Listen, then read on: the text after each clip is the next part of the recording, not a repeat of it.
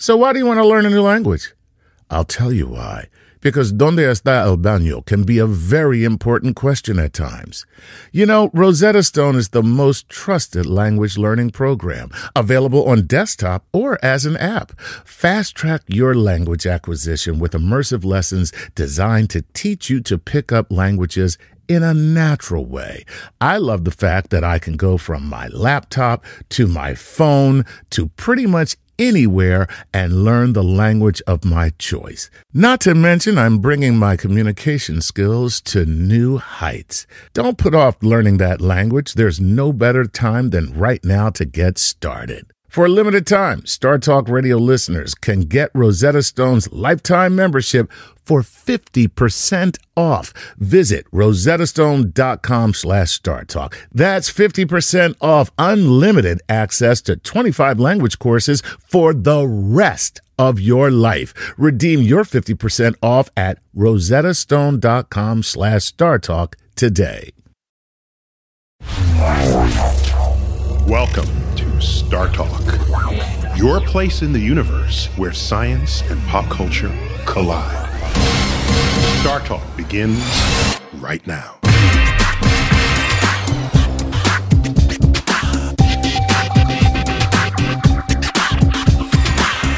Welcome back to Star Talk Radio. I'm your host, Neil deGrasse Tyson. I'm an astrophysicist. Your personal astrophysicist. I serve as director of the Hayden Planetarium in New York City, which is part of the American Museum of Natural History. And I've got comedian Chuck Nice in the studio hey here with me. Good to see you, Neil. Yeah. Uh, as always. Good to have you back. So good to be here. You're, you already did one of these segment, one of these programs with me on space. Yes, we did. And I got you back in because you were like, rolling it. I, no. I love it. Yeah, we did uh, Chronicles of Space, which is... With Space Chronicles is your book. Yeah, that's the th- thanks for that plug. Yeah, you'll get, you know, I'll, I'll make it up to you later. No, no, no. I Add did another dollar. no, no. I, I wrote a book, came out a year ago. In fact, it just came out in paperback like seconds ago.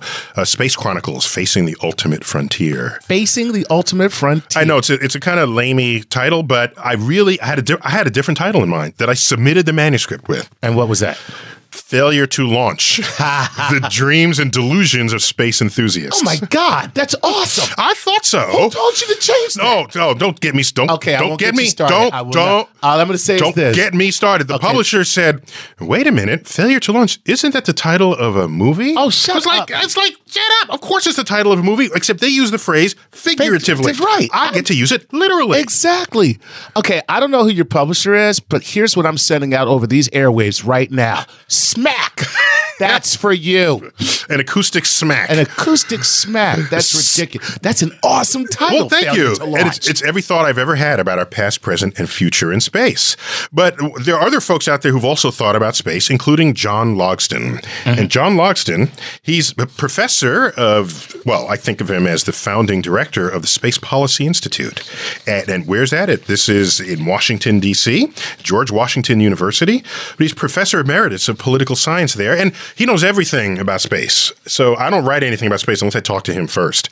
And so we're going to feature clips of my interview with him that took place in my office okay. about his views of the space program. And by the way, uh, he's not only just an academic historian, they tapped him when the Columbia Space Shuttle broke up on reentry and That's we correct. lost seven astronauts. A board was set up to investigate that disaster.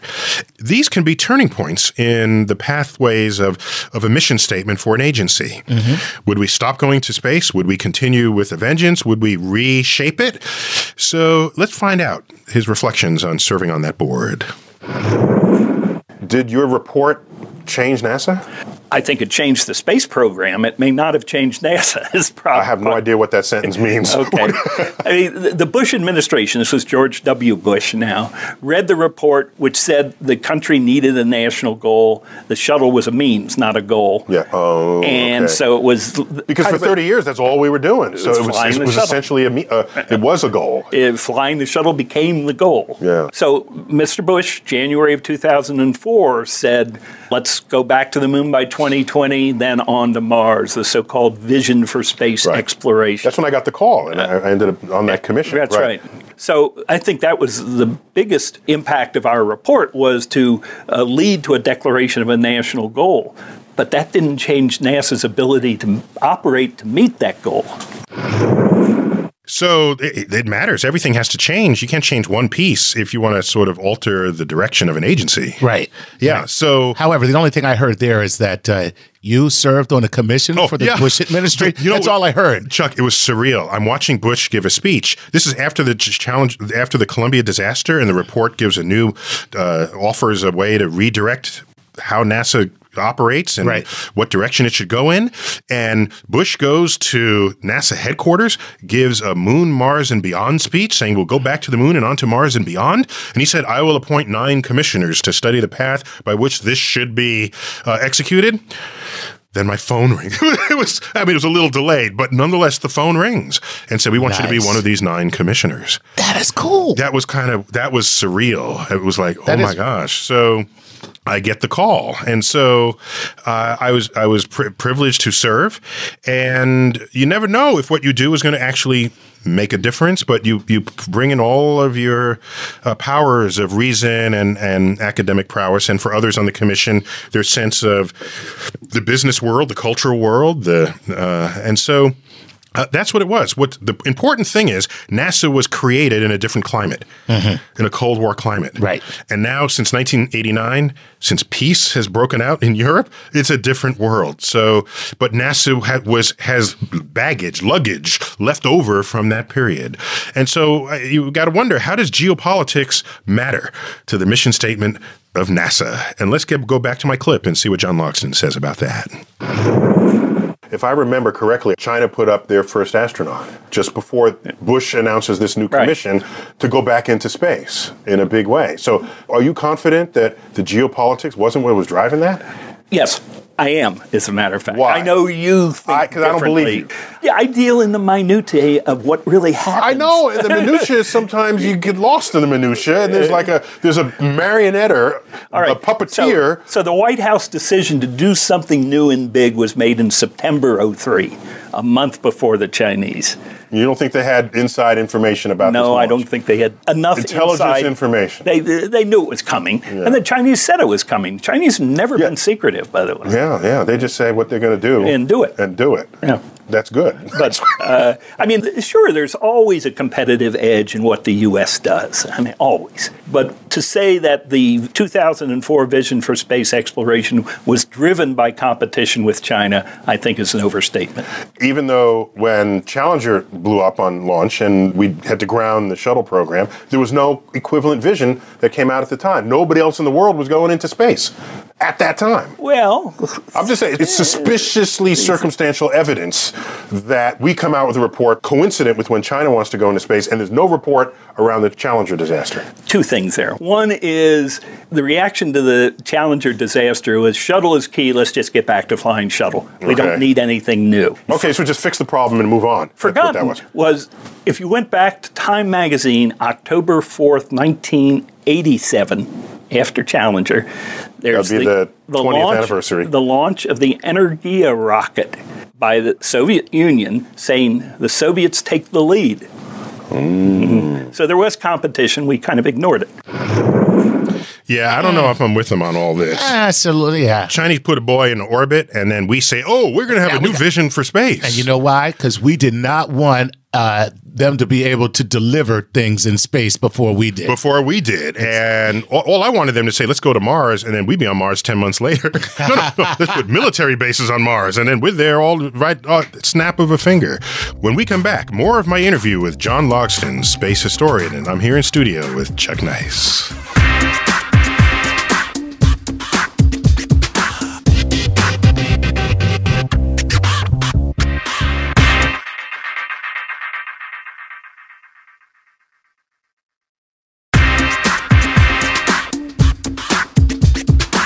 Half a century ago, when the Soviets beat us into space with the launch of a satellite called Sputnik, we had no idea how we would beat them to the moon.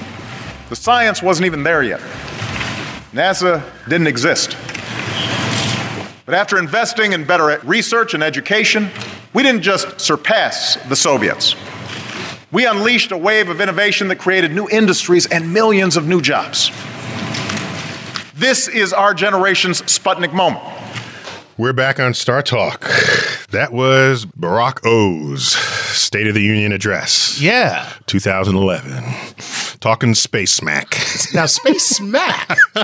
What's so? What's so no, I, you know, I had an issue with that speech. Now, why is that? Because, you know, everything he said sounded great. You know, oh, Sputnik moment. He said, now is a Sputnik moment. All I right, think that's good. How did we react to the original Sputnik moment? We went to the moon. That's correct. Now, what I say in my book, Space, Space Chronicles, because I talk about him in Space Chronicles. Okay. All right. I, I excerpt that part of his speech.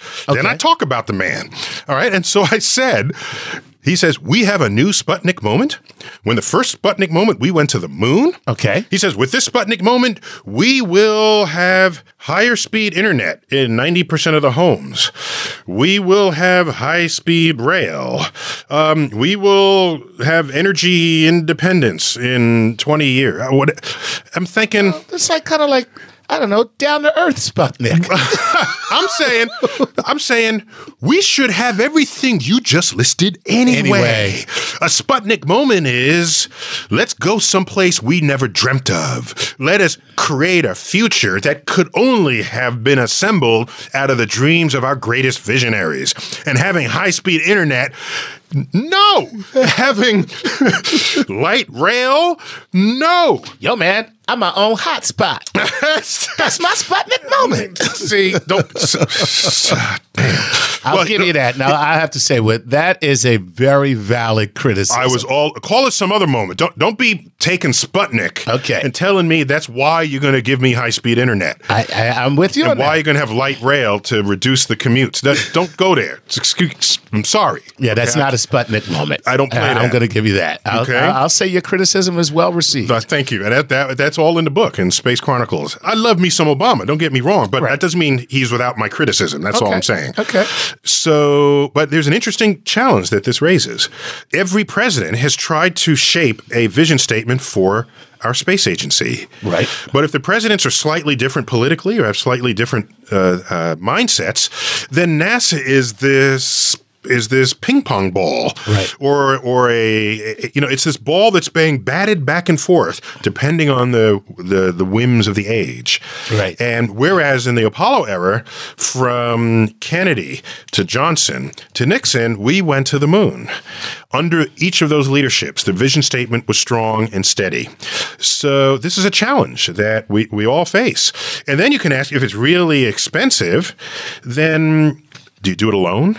Or do you do you bring in some other people? Yeah, do you bring in some other people? And that's a that's a huge problem, a huge challenge. And I, I say, all right, if you bring in other people, now you're subject to the vagaries of their politics. Now you have two wiggly forces operating on your mission statement. So I don't know that that will always work. It'll make it a little cheaper for you. But when do you have greatest revol- resolve? When you're holding hands and cooperating, or when I'm going to beat that sucker? Right, right. Well, yeah. Unfortunately, it's the latter. Right, exactly. And And so, so what happens, the sh- uh, we, we stop going to the moon, we build the shuttle, we build the space station, and you can, why did we build a space station to begin with? Was it to do science? No, it was because the Russians, once again, we were... Competing, reacting. We're reactors. We're reactors. We're reactors. Human reactors. And so in my interview with John Logsdon, uh, we chatted about the motivation, the modern day motivations for going into space. And the space station was born at the tail end of the Cold War. Oh. Yeah, the Cold War was just kind of fading, but it was still there, and we still thought about the Russians as our enemy. So I asked him about the space station. Was was it really for space? What's, what's, the, what's behind it? And he told me. Let's find out. One of the arguments made to Ronald Reagan as he considered approving this station was that the Russians had one. Right. There was a competitive edge, a geopolitical dimension to this. And that the right way for the... Once U- again, we're reactive to Russia, not proactive. Well, but it wasn't the primary reason. I think a major reason was the way to be a leader in space after Apollo is to bring other countries to work with us. And station from its start was going to be an international project with the U S as the managing partner. And yes, there is a hypothesis yet to be proven or disproven that there is good science to be done in the environment in the absence of gravity, microgravity. Oh, yeah. so, so I can tell you, there is good science. The question is, if you tell a scientist, here's three billion dollars, would you do science on the International Space Station or would you build labs on Earth? No one would choose the space station. No, of course not. To spend their three billion dollars. But given that you already have a space station, right. sure, you throw up some zero-G. Well, and you have an agency dedicated to using it. So it's not fungible money. It's money dedicated to that particular use. Now, I remember watching a T V commercial. It might have been during a football game, one of these high-profile television events. This back in the eighties. There's a space station flying overhead. Oh, it's no, I know the ship. one you're talking about. It's a huge ship, and you then become shadowed by the ship. And then you see the Russian C C C P, mm-hmm. or whatever they are in Cyrillic pronunciation. Right. And you say, it's not me, it's them. I felt that. There was a tagline to that commercial. What was it? Shouldn't we be there too? So they were appealing to fear factors, just as it kind of worked with the commies, right? In the fifties and sixties. Look, strong enough to get the program started. But then we brought in the commies, the Russians, right. as partners. Oh, wait, um, so wait, let's back up. So we brought in the Russians after, after the Cold War ended. After the fall of the Soviet Union. So now we have these wayward space scientists. Who we did not want going to Libya or Syria or North Korea or okay. Iran. So now the motivation for the space station is different. It has evolved. But still geopolitical. It has morphed. Right. Still geopolitical, but it is now morphed. Oh, we now want the space station to get all the people who would go to the dark side. Right. All the former members of the Russian space program, we wanted them to stay in Russia and work with us. Okay, then they'd be on our side, not their, their side. side. Okay, and did that succeed? Yes. It did succeed. Uh, I okay. think it did. In the critical path of the station, and thank apparently, heavens we did. Apparently. How are we getting the space station now? Uh, right. Russia. So, I mean, there was a geopolitical calculation that the risks of having another country necessary for success were worth the benefits of bringing them together with us.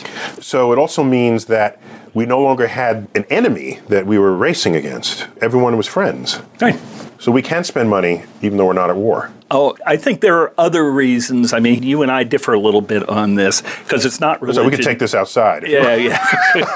uh, well, first of all, the domestic politics of space are strong enough to keep a program going at a certain level. At a certain base level. And I think that's what sustained the station and the shuttle program for a long, long time and continues even to today.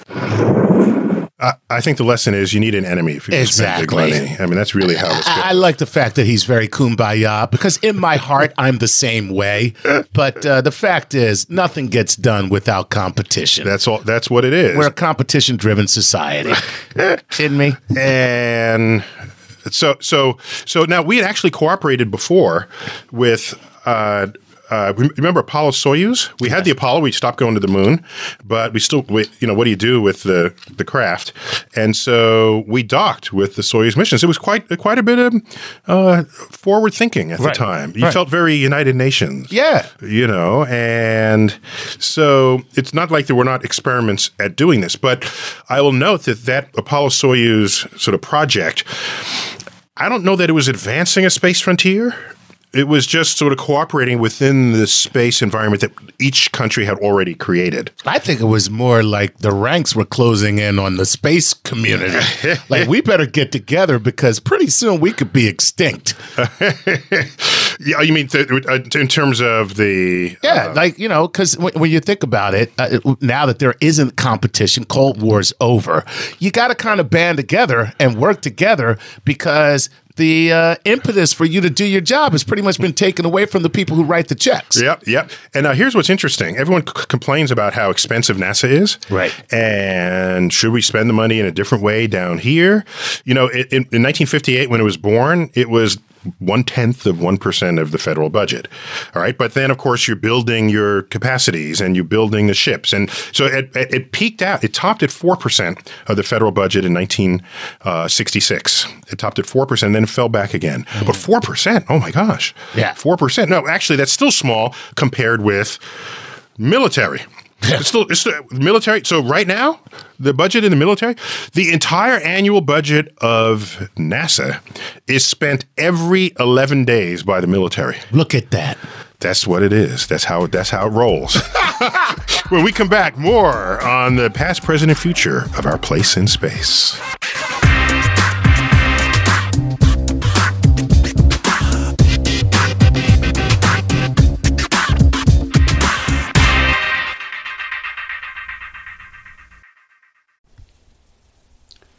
This podcast is supported by FedEx. Dear small and medium businesses, no one wants happy customers more than you do.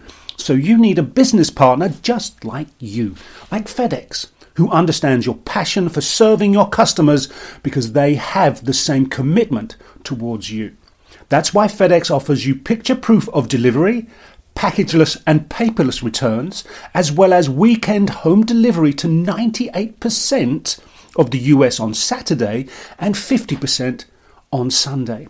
See the FedEx service guide for delivery information. What's more, FedEx Ground is faster to more locations than U P S Ground. Trust FedEx for timely deliveries. See what FedEx can do for your business. Absolutely, positively FedEx. Whether you're a family vacation traveler, business tripper, or long weekend adventurer, Choice Hotels has a stay for any you. And that's good, because there are a lot of me's. Choice Hotels has over seventy-four hundred locations and twenty-two brands, including Comfort Hotels, Radisson Hotels, and Cambria Hotels. Get the best value for your money when you book with Choice Hotels. Cambria Hotels feature locally inspired hotel bars with specialty cocktails and downtown locations in the center of it all. Hey, that's me. Radisson Hotels have flexible workspaces to get the most of your business travel and on-site restaurants.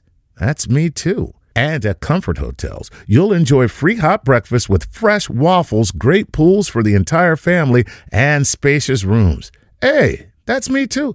I guess I'm just going to have to stay at all of them. Choice Hotels has a stay for any you.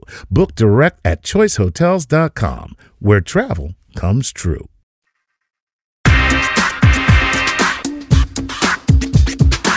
We're back to Star Talk Radio. Chuck Nice in-house. Yes, yes, yes. I got a nice in the house. Tweeting at Chuck Nice Comic. That's correct, uh, sir. It's cool. I like, Thank you. I love following you. That's I, I must confess I follow other comedians as well. Oh, that's I, fine. I, just in disclosure here. You know, I'm I'm I'm I'm not uh, possessive that way. I'm just saying. You know? So we, we were talking about uh, uh, the space station, International Space Station, and how the reason for having it kind of morphed. It was a product of the Cold War, and then the Cold War ended because peace broke out in nineteen eighty-nine. And then, oh, we want to get the Russian scientists so they don't go to our enemies, North Korea and, and Iraq or whomever. We want their scientists so that way they don't build bombs for our enemies. That's right. This is strategic, and, and I understand. Smart. But then when that was clearly no longer necessary, then, oh, we need it to, maybe we'll do science on it. And then, so what's interesting is you're stuck with something that had a Cold War foundation, and now you see people sort of shoehorning in ways and means and reasons to try to still justify it. But that poses the question, what might the future of the International Space Station be? Hmm. Will there be some other reason to justify? Because it's expensive to keep that puppy going. And we only have a handful of people up there. You right. know, it's not the you know, it's not a, a city.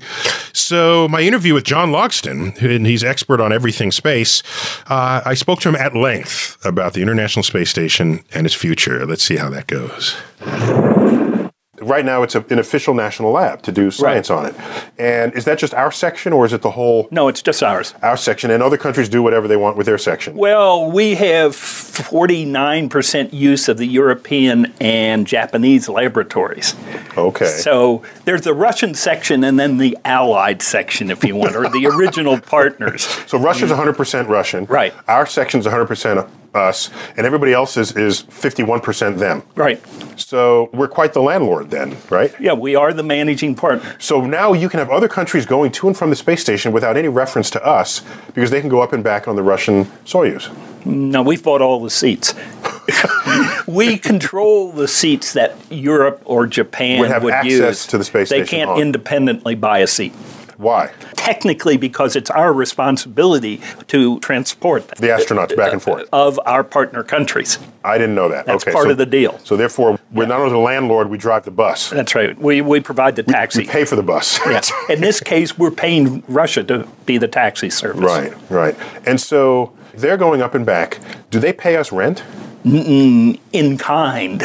In kind. The original agreement is they were going to pay us money. Mm-hmm. And then their parliaments woke up, their government saying, well, that's not a very good deal. So they launched supply vehicles. both okay. Europe and Japan. And a certain number of those vehicles is equivalent to the value of the money they're supposed to pay. So it's all barter. Hence the in-kind donation. It's okay. right. So how long do you think the space station will last in orbit? Well, we're committed to at least twenty twenty. The hardware is qualified to twenty twenty-eight. I mean, stuff I, starts breaking after twenty twenty-eight. Well, probably, and probably beforehand. Starts falling out of the sky. Or at least not working. Okay. I mean, you know, the toilets are bulky anyway, oxygen, all that sort of stuff. But it costs three billion dollars a year. I always thought, how is it that a toilet can't work in space? You have all the universe for all your stuff to go. One of my areas of expertise is not hygiene aboard. It does not include hygiene. Okay. Right. Yeah. So after twenty twenty to twenty twenty-eight, do we just drop it in the Pacific? What happens? Yeah, we'll probably have to break it up. It's not going to come down in one piece. It's yeah. too big. Too big. So it would have to be separated and deorbited. Deorbit, and so that's the code Controlled for crashing into the Pacific. Well, let's hope. How fortunate Control. we are that a third of our longitude is an ocean. Right. So that you don't Which even have to be... F- full of spacecraft, by the way, at, on, on, on the bottom. On the bottom. We douse lots of of spacecraft. All our spy Has, satellites are down there. Uh, really? Yeah. I'm going to go pick one up. Well, we've tried that. Uh, Who's the we? The U S tried to recover a Soviet nuclear submarine out of the Pacific back in the fifties or early uh-huh. sixties. Uh, the, and what happened? They failed. As far as we know. Too couldn't find it? Couldn't? Uh, no, they found it. Uh, too hard to get up. Oh, wow. Uh, but so, but satellites should be easy. Well, but what's left of them by the time by the they time actually they hit entered. the ocean, and then the impact of hitting the ocean, probably right. there's not much left. Okay. So it's our trash bin. Yep. The fishes probably wonder what the hell's going on. Well, it's better than having it up in orbit as debris. Yeah, yeah. Bumping yeah. into things. Yeah, you so. want to get it all out of orbit. Right. right. So... it kind of feels like we're stuck with the space station inventing things to do for it. Well, and given the geopolitics that birthed it and given how we're currently using it, it kind of feels that way. I mean, we really have just, on Earth, you don't expect a laboratory to be productive until you finish building it. Right. We just finished building the station. Yeah, I mean, important point there is you got a station that's three billion dollars a year and you hand it to a scientist, I think you can do some really cool zero-G experiments there. But no scientist in the right mind is going to say, oh, you just gave me three billion dollars? I'm going to build a space platform to do zero. They're not going to, that's not how they would spend the three billion dollars. They're just not. Why not? They just wouldn't. They're, they're just, they have better things to do with their money. You know, I many lab- things to do with three billion dollars. You know, uh, whatever is the cost of your lab on Earth, it'll cost one hundred times that to put it in space. Gotcha. All right. So you can essentially build one hundred labs on Earth for the one lab. Well, I don't know what right. the exact number is, but it's about that. And so. And you're not going to have to worry about a toilet backing a up to- in space. A non-working toilet. Right. I guess, you know, it'd be, it, that'd be a shame if we had to deorbit the space station because the toilet backed up. That would be embarrassing. I mean, for the, in the history of technology and society. You're listening to Star Talk Radio, and we're featuring my interview with Professor John Logsdon, who's a, hist- a historian and an expert in uh, space, everything about space and culture. When we come back, more from that interview. I'm here with Chuck Nice. See you in a moment.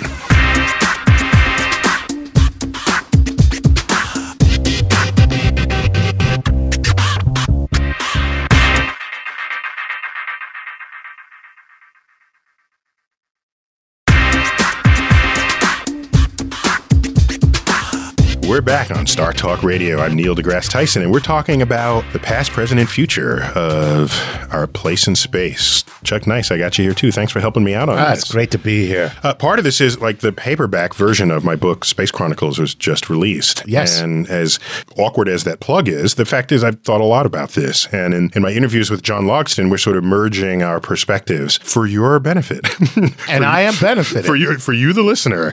And just a quick note, while no scientist would say, let's spend three billion dollars on a, on a zero-G lab. If they're handed a zero-G lab, that changes the, the money equation. And the government declared the space station as a national lab, like Brookhaven or Fermi Labs or or Lawrence Berkeley Labs. These are labs that are under the, the management of the government right. to do research in the interest of the greater good of the country, be it for security, military, or for anything else. And so in zero-G, there's like there are valuable things you can do with the creation of medicines, right. with um, uh, uh, possible cancer treatments that can come out of it, studies on aging. And so there are a lot of, there's a lot of sort of human physiology scary things you can do uh, in zero-G. And I, I look forward to the results that can could come out of that, provided the scientists don't pick up the three billion dollars a year tab. Now, a big question that everybody's wondering about, what's, does the future of space embrace commercial activities? When can I go? When can when you can go? I go? And my, I spoke with John Logsdon about it, and he he had some views on that. And I'm very opinionated on it, uh, and you're going to hear it before we're done. But, okay. But, but uh, let's get John Logsdon's view on the table before we continue. I think there's a gross misunderstanding of what the term commercial space means. Because for me, I mean, NASA's always had a commercial dimension to it, right? They've always been buying materials and well, partnering. Well, eighty-five to ninety percent of the NASA budget goes to profit-making firms or universities. through through contracts, contract. grants, all that sort of thing. So it's already that way. Uh, it's commercial in a particular sense. Okay. What is being proposed, first with cargo to the space station and then to replace the shuttle with crew to the space station, is a different kind of partnership where NASA and the private sector share the risks, share the cost burden. The private sector designs and develops the systems, and NASA buys the services. Okay, so because it's private sector, the premise is that they'll do it cheaper, more efficiently, and the economies of scale, exactly. all the normal oh, sort of the, business trappings that is yeah, expected to all, gain. All, all the American ideology that the private sector is more efficient than government. Whether or not that's true, that's the premise. I don't have a problem with that. Do you have a problem with that? Why do some no. people have a problem with that? Well, because it means NASA loses a bit of control. And the, They're just trying to get to low Earth orbit. Who yeah. cares if you could? What, what control do you need? You're well, on Earth, put me in orbit. We're uh, done. It's like, put the letter on the airplane, take the letter off the airplane. I don't need to know anything else. Unless uh, somebody gets killed in the middle of it. Okay. Well, not that people haven't been killed before. Right. So you're worried that maybe a NASA astronaut will be killed on a commercial flight? There are people that are worried. I'm not one of them. Why? People believe that only because NASA, the lowest bidder is not going to have the best action. Well, and that NASA won't have enough control to certify the safety of the vehicles. There is a belief deep in the NASA culture that only NASA knows how to do human spaceflight. Now, suppose they end up doing it safe to everyone's standards. We're ahead of the game. We're ahead of the game. If there's enough money to get it done, you know, it's not snapping a finger and overnight you got a rocket system. Hmm. Yeah, so uh, you didn't know that NASA's most of NASA's budget goes to corporate entities. I was flabbergasted. Yeah, yeah, because NASA doesn't do everything that it does. Right, which, which is the kind of perception that you get. I guess it is a little bit of that perception, but there's all of the aerospace industry serves NASA. Boeing, Lockheed Martin, uh, Grumman, all right. of these folks. And uh, for example, the, the, the next generation space telescope, that's being built by Northrop Grumman, for example. Right. It'll carry NASA's logo as the biggest one, but you you part the curtains there, there's going to be a Northrop Grumman logo sitting somewhere sitting near somewhere it. Somewhere inside of it. Yep, yep. And so I think commercial space is great, but the difference is commercial space will never lead a frontier. They can help us out, and they can do our cargo transport. They never lead a frontier. They can't. Well, it's, it's a really bad business model to be first. Exactly. That's all there is to Precisely. it, man. Would you, would you say, okay, take me to Mars first. No one's ever been there before. It right. has unknown costs, unknown risk, and you might die. Exactly. Oh, who are my investors at that point? So, yeah, you could like do make it a vanity project and use corporate money to do it, but it's not a business model. No. Right. And you want to turn a space program into a space industry. So the government charts the way and draws the maps and finds out who the friendlies are and who the enemies are and what the trade winds are. Then once that's established, the private enterprise can come in afterwards. And that's how Columbus started, and the Dutch East India Trading Company came in afterwards. Right. They weren't the first Europeans to, it was Columbus. That's and right. So there you have it. I'm all for it. Let's run with it. When we come back, more on Star Talk Radio's Space Chronicles. See you in a moment.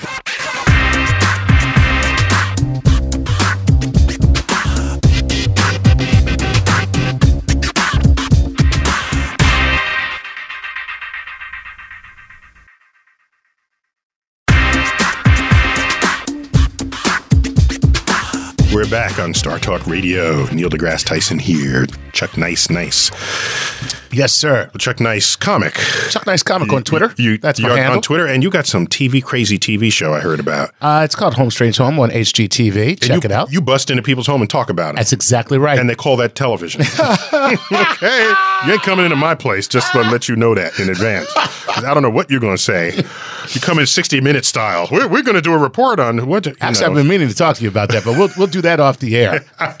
We'll take that outside. No, so we're talking about the past, present, and future in space. I've been featuring clips from John Logsdon, a friend of mine and a professor, historian of space. And we got on the topic of, of space, uh, privatization of space. Good. And yes. So you want to go to space? You want to be a tourist? I, to tell you the truth, I would love to be a space tourist. Uh, me too. I, I want to. But you know what I really want? I want a whole suite of launch vehicles. And you just set up the reason why you want to go into space. Uh, and you, you, you strap on whatever uh, rockets will work for that. And then you go. Yeah. And and so I want to go to the moon. That's one combination. I want to tour an asteroid. That's a, I want to go to Mars and do science.